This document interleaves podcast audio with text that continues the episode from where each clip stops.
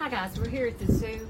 You know, when we think of adjectives to describe God, we may use powerful, strong, holy, all knowing, but rarely do we say joyful.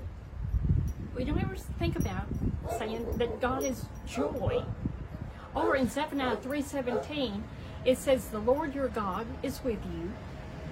A mighty warrior saves you, and he he greatly delights in you, and he rejoices over you with singing."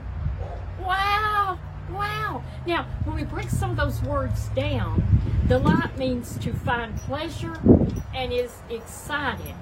And rejoice, well, in the Hebrew, that meaning is to spin around, to jump, to leap, to dance.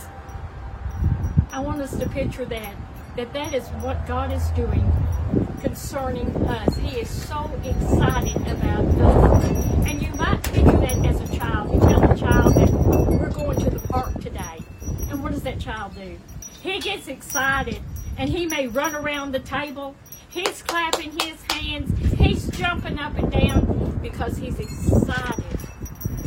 We need to have that joy to be excited about our Heavenly Father. And when we get down, we need to think about He is indeed excited about us.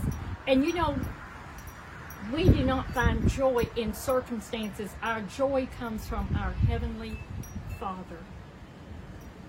I want us to really think about that and how how we do have that joy. We have got so much in Him. So no matter what circumstances are going on, we can indeed have that joy and let the world see it. Read Zephaniah 3.17 and maybe we need to do a little jumping and spinning and a little dancing. And until next time, sweet dreams and night.